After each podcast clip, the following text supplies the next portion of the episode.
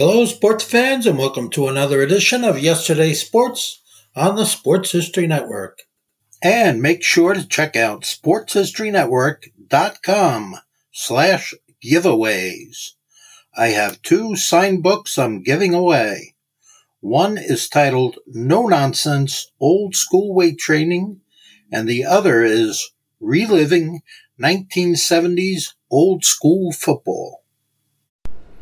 Hello, all. Glad you're here listening to Dingers and Dunks.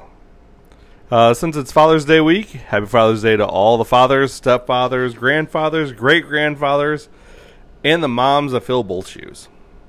So, on a personal note, uh, just uh, finished up week two of the new job, and it's going great. I feel that golf season is golf season is in full swing, and uh, going to hopefully start get into some baseball games of the local team uh, this week as well. Um, so I got a fun fact and I got a did you know this week. Uh, the fu- the first thing about this fun fact is it's a little personal. Um, fun fact is if you're too good at fantasy baseball, the league you're in will create a rule just for you to then limit your greatness. So this brings me to my fantasy baseball league. Uh, yeah, so apparently, if you make too many transactions, even though there's an unlimited amount of transactions you can make in a week, uh, it upsets the other guys because apparently they don't take the time to keep track of their fantasy baseball team like I do. Um, so, anyways, I was making like, I don't know, three transactions a day because basically I was streaming pitchers. Like, to me, that's not a big deal. Like, my draft was Rizzo, uh, Juan Soto, Machado, Tatis, Ohtani. You know, I drafted offensive players first, and then pitchers.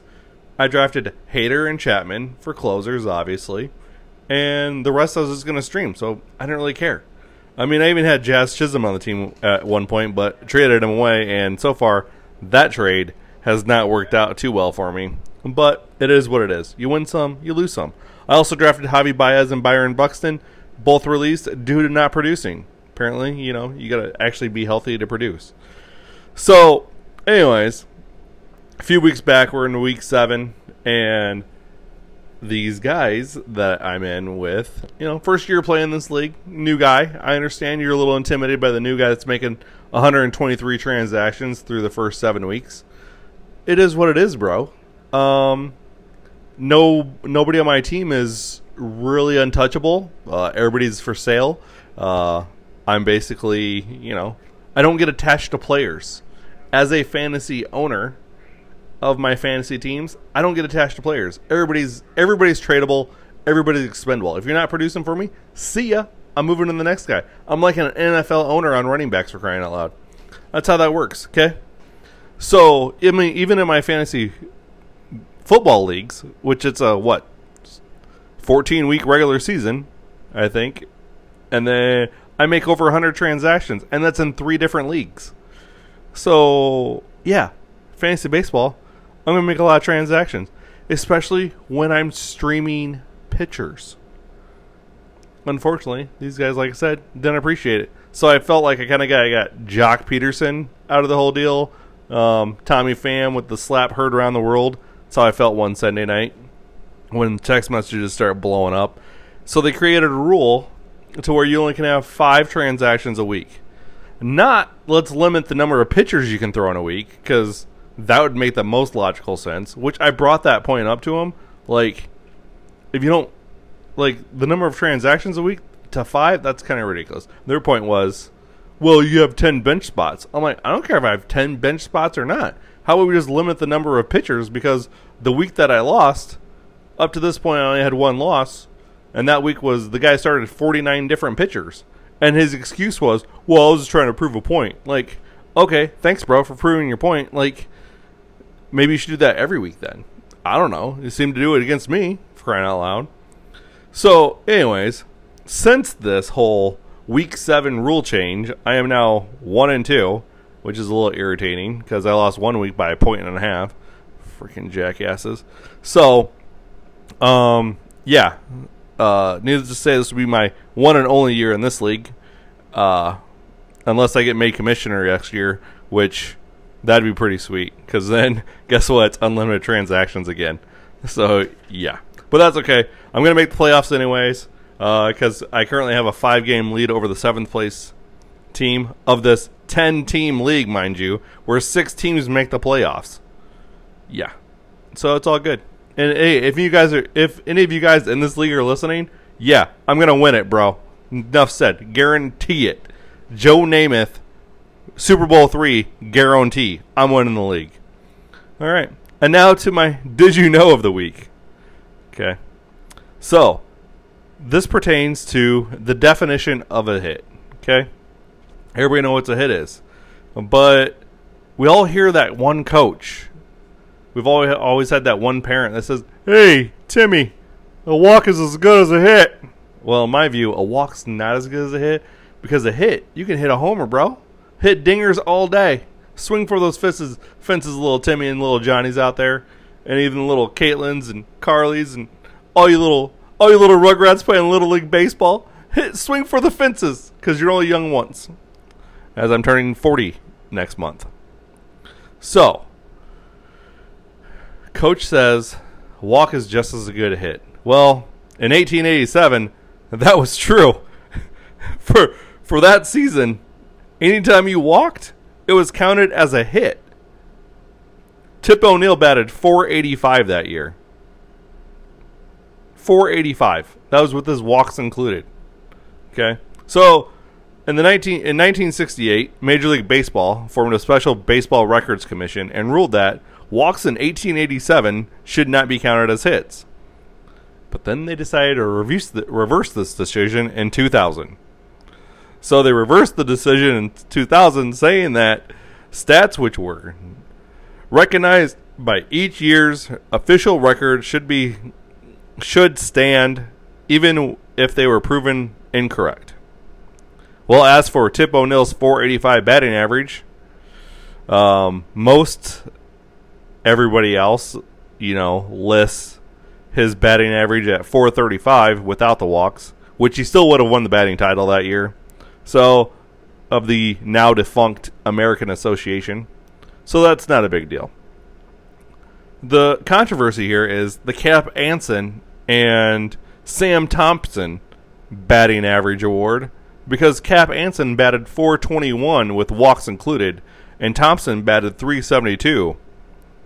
Now, Anson wouldn't have won the batting title if walks weren't included. Thompson would have. So, I guess you guys can decide uh, who should win that piece of batting title history in the National League. Um, and thanks for the fine resources of Wikipedia. Um, don't always believe everything you read on Wikipedia, just some, like this. Okay? So, appreciate Wikipedia for bringing the stats. Now, let's do the. Man, I love these little segments. Like, you know, I feel like I'm bringing out a little special history, a little more history into the into the episode for you guys. Um, if you guys have any thoughts or want to comment about it, uh, email me. One guy with a mic at gmail.com. I'm openly available to emails. Follow me on Facebook and shoot me a message. One guy with a mic. Follow me on Twitter. One guy with a mic. Follow me on TikTok. One guy with a mic. Hit me up on Twitter or uh, Twitch when I'm on that. I haven't been on that for a couple months, so I mean I'll be there watching my buddy Sal, but that's about it. And maybe my my buddy now, Big Bear Bear Pig Gaming Got a golf with him yesterday. That was pretty awesome. Full time streamer here in the local area. You know, got a little, got some few tips from him. So yeah. So, anyways, back to this day in history, and the award this week goes to June 23rd, for the simple fact that June 23rd is apparently known for no hitters. So, if you're going to throw a no hitter, you probably should throw it June 23rd. Because June 23rd of 1917, Babe Ruth gets one out of the 27 needed, right? He then throws a punch at an umpire and is ejected f- for the game after he gets that out. So in comes Ernie Shore, who then retires the next 26 batters for him and Ruth to combine for a no hitter, with the Red Sox winning that game 4 nothing, 4 to 0 over the Washington Senators.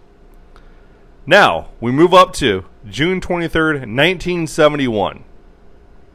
I'm a numbers guy, so it's a little freaky that June 23rd, 1917 and June 23rd, 1971, with 71 and 17 reversing one another, we have another no hitter. This one by Rick Wise of the Phillies. He no hit the Reds. And he hit two dingers and drove in three runs in the 4 to 0 win. All right, now the last one's not a no hitter, but um, he got he got screwed over by the umpire. It was the Montreal screw job. If anybody guys understand wrestling terms, uh, that was Re- Bret Hart and Shawn Michaels. FYI. So anyway, June twenty third, nineteen ninety four. Bobby Witt, not Bobby Witt Jr. for you recent uh, baseball fans, but his dad, Bobby Witt, was a pitcher for the Oakland A's. Okay, so Bobby Witt. Oh, and what's so funny about this? What's ironic about this is this game took place against the Kansas City Royals. Just a little heads up on that. So anyway, Bobby Witt in the sixth inning of a perfect game loses it due to a blown call by first base umpire Gary Cederstrom.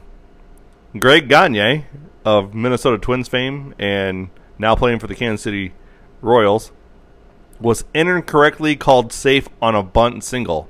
Now, mind you, it's the sixth inning, so I mean, granted, it was a three nothing game at the time, so I mean, you could technically say bunting for a hit there wasn't against the unwritten rules of baseball.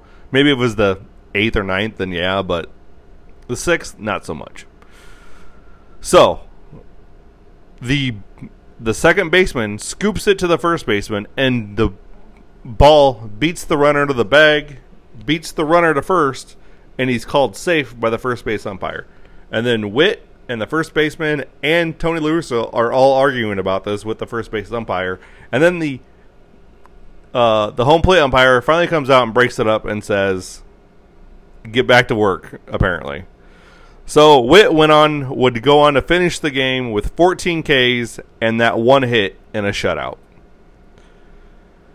I think we should probably rectify that to make it a perfect game, but or put a little asterisk asterisk next to it. You know, per, put an asterisk next to it. Call it good. All right. I mean, and I think we've we've done that with uh, Maris' 61 because he hit it in 163 games. Whoop de doo. Um, we we've done that with Bonds, I think, right? Because he's because he's allegedly juiced up. So why not this guy? All right. So now let's get to this week's topics, shall we? We are celebrating men's college basketball since it's the 75th anniversary. Okay. We're also celebrating the 20 plus career, the 20 year career in the WNBA of Sue Bird. Arguably, probably one of the best point guards basketball has ever seen, men or women. Okay. So the question this week this week for College World Series is can Oklahoma in it, only its 10th appearance in the College World Series pull off the impossible like what the Oklahoma women's softball team did at the Women's College Softball World Series? As of this recording, they already beat the 6th ranked Texas A&M who then went on to beat Texas. Um, and then, so the Men's College World Series has been played every year but 2020 since 1947. Okay, so you really can't say every year, but for all you wordsmiths out there, they were like, you can't say every if it wasn't actually every. Like, all right, bro, I got you. That's why I put the exception in there. Okay, so 1947's championship game was played between the Yale Bulldogs and the University of California at Berkeley. It was played June 27th and June 28th in Kalamazoo, Michigan. Yale and California each had to win a district tournament and one of two regionals, because at the time they only had two regionals. Uh, notable Yale player that year was George, uh, former President George H.W. Bush, um, and the Cal Cal Berkeley won it. And then in 1949, it was pl- or 1948, it was played in Kalamazoo, Michigan again. And again, Yale was there with George H.W. Bush on the roster. Um, and they played against another California team, USC. USC won the title game and won the title in three games, and that was the last time Yale made an appearance, and it was the first of 12 titles for USC. So, and then in 1949, the tournament was moved to Wichita, Kansas, and expanded to four teams that would play that weekend, the over those two days, uh, in a double elimination tournament, kind of what we have today, except now it's eight teams. Um, the teams in this tournament included St. John's, Wake Forest, Texas, and USC. Oh, were the teams with Texas and so then Texas and Wake Forest played in the championship game, and Texas prevailed, marking the first of six titles. And this is also the first year um, they recognized a Most Outstanding Player award, and the winner was Texas first baseman Tom Hamilton. All right. So then in 1950, the tournaments moved to Omaha and played at Johnny Rosenblatt Stadium, also known as Omaha Municipal up until 1969, I think. Uh, it was located, well, I'm not for sure if it was located next to this in 1950. However, um, as I grew up, it was always located next to the Omaha's Henry Doorly Zoo, and Rosenblatt was there until 2010. Before it was before it was replaced with TD Ameritrade Ballpark in downtown Omaha now called Charles Schwab Field. 1950 was also the first year the field expanded to eight teams, featuring Alabama, Bradley University, Colorado A&M, Rutgers, Texas, Tufts University, Washington State, and Wisconsin. The championship game was Texas versus Washington State, with Texas winning again. So there you have. Texas was also the first back-to-back champions as well. In 1958, all tournament team was picked for the first time, with the winners being pitchers Doug Gillick of Missouri and Bill Thorne of USC. Catcher was Hank Coleman of Missouri. First base was Sonny Siebert of Missouri. Side note: Sonny Siebert remains the last AL pitcher to hit two home runs in a game. Second base was Mike Castona of USC, Keith Komidz- Komadsky, Kom- Komedzinski, jeez, of Holy Cross. Shortstop was Fred Scott of USC. Outfield included Ron Fairly of USC, Marion Taft of Missouri, and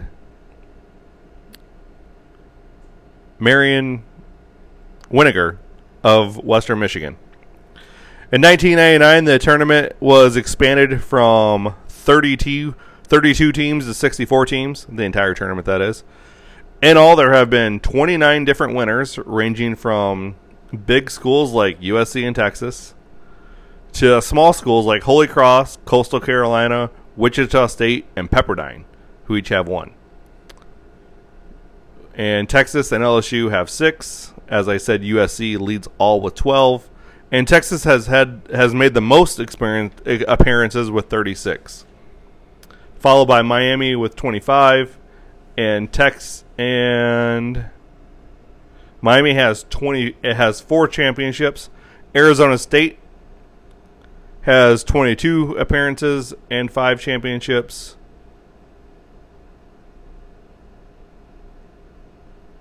Oh, sorry. Yeah, Arizona State and FSU have 22 appearances. Arizona State has five championships, while Florida State has a big zero. Been there 22 times and have yet to win a championship. Uh, USC has 21, so has 21 appearances. So, heck, if USC is uh, making the College World Series, they're probably going to win it. Players such as Bonds, Clemens, Troy Glaus, Alex Cora, who is coach of the Red Sox, Nomar Garciaparra, Deion Sanders, Dave Winfield, Mike Schmidt, all have played in the College World Series and multiple other major leaguers, like Mark Prior and Mark Appel. Even though I don't think Mark Appel really ma- really made the major leagues. And then you have Roger Clemens, who has won a College World Series, a Major League ba- uh, a World Series, and seven Cy Youngs. He wasn't even named. He even though he threw threw nine innings the championship game in 1983, he still was not the considered the outstanding player, the player of the tournament. Nor was he named on the all tournament team. Calvin Calvin Schiraldi won the most outstanding player award. Um, most recently, Daz, Dansby Swanson uh, is the most recent College World Series winner and World Series winner. Justin Turner did it the year before. Uh, Terry Francona has a College World Series title and a most outstanding player of of the tournament uh, in 1980, and then he won a World Series as a manager with the Red Sox. And then there's Ed Sprague. I know not a lot of people know about Ed Sprague because he played for like I don't know four years in the major leagues, maybe I don't know, maybe more than that. But he did win back-to-back College World Series titles in '87 and '88, and then he won back-to-back World Series titles in 92 and 93 with the Blue Jays. Now, his first World Series with the Blue Jays, he appeared at two at bats, and one of them was a game winning two run home run in game two. And then history was made this year at the College World Series as the as for the first time since the field was expanded to 64 that no seeded team would win in the first round. And for the first time in 23 years, all four first games were decided by at least four runs. So, hey, if you're ever in Omaha in June, check out the Men's College World Series because it's just awesome. And all my stats was brought to you by baseballreference.com. Again, I'm not sponsored by them, I'm not associated with them. I just like using their website. And Wikipedia, of course. Like but that's some or the other.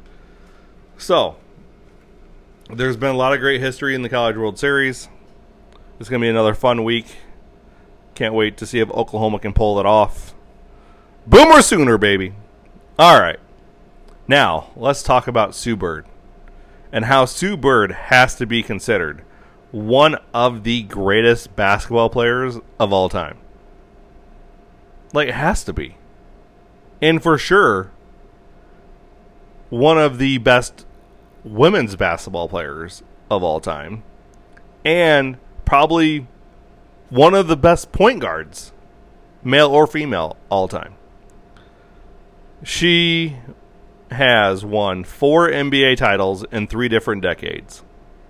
She was a 12 time WNBA All Star in three different decades. She's been on the five. She's been five times All First Team WNBA, three time All Second, She's been a three time assist leader.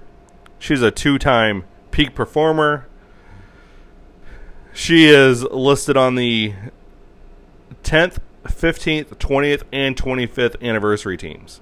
Now, mind you, that was only 10 players, 15 players, 20 players, and 25 players chosen for each of those teams. Okay. She's won a Commissioner's Cup. She's a five time Russian National League champion. She's a five time Olympic gold medalist, a four time FIBA Cup winner. She's got one FIBA Cup bronze, a five time FIBA Cup gold winner, mind you, and a w- one bronze. She's got five EuroLeague championships, two Europe C- Europe Super Cup championships. She's a two time NCAA champion. She's a three time Nancy Lieberman Award winner. She's won the Wade Trophy, for Best Female College Basketball Player. She's won a Honda Sports Award, winner for Best Female Athlete, only given out to 12 athletes. She was AP Women's College Basketball Player of the Year. She won an ESPY for Best Female College Athlete. She's won Naismith Awards. She has been a Naismith Award winner. The U.S. Basketball Women's Association named her National Player of the Year. She was an AP College Player of the Year. Oh, I guess I said that. She's Big East Player of the Year. She was a New York State Player of the Year in high school, where she also won a state championship and a national championship. She was a WBCA All American and New York Daily News Player of the Year. At UConn, she tore an ACL her freshman year and then would go on to be number 24 on the 1,000 point list, number two in assists all time, seventh in steals, first in three point field goal percentage and free throw percentage. She won three Big East championships and three Big East regular season championships. She compiled a 114 and 4 record at UConn. And then she's gone on and play at the WNBA level where she ranks top where she ranks first in seasons played, which this is her 20th.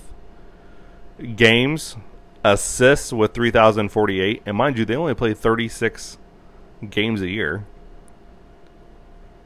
Minutes, all-star appearances with 12 uh, turnovers, which she has like almost a three to one assist to turnover ratio. She's second in three point field goals, third in attempts. She's fourth in steals with 687. She's seventh in points scored, and she's also held a front off pos- position with the Denver Nuggets. Like she has contributed so much to the game to the women's game of basketball that the only other female athlete that I could find that was remotely on her level or above was Diana Diana Taurasi. Okay. Sue Bird is just amazing. She belongs in the base basketball Hall of Fame. She has been she's an inspiration to should be an inspiration to not only female athletes but also male athletes as some of her numbers have been put that she put up are easily comparable. If you expand them to an 82 game season, she could easily average 22, 22 points and, you know, 10, re- 10 assists a game in an 82 game season. Um, she was, it's just unbelievable at what she has done for her career. There's, she has more gold medals on the um, for basketball than any other Olympic athlete besides Diana Taurasi, who has five as well. Um, she was a flag bearer in the Tokyo Summer Olympics as well. Um, so yeah, like here's her career averages: 12 points per game. Okay. This is in 549 games started and 549 games played. All right. She's got 12 points per game. She's got 1.3 steals per game, 5.6 assists per game, 2.6 rebounds per game, shoots 85% from the free throw line, 39% from beyond the arc, almost 40% from beyond the arc, 43% from the field, and she plays 31.4 minutes per game.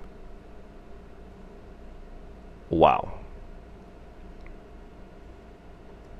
In her championship seasons,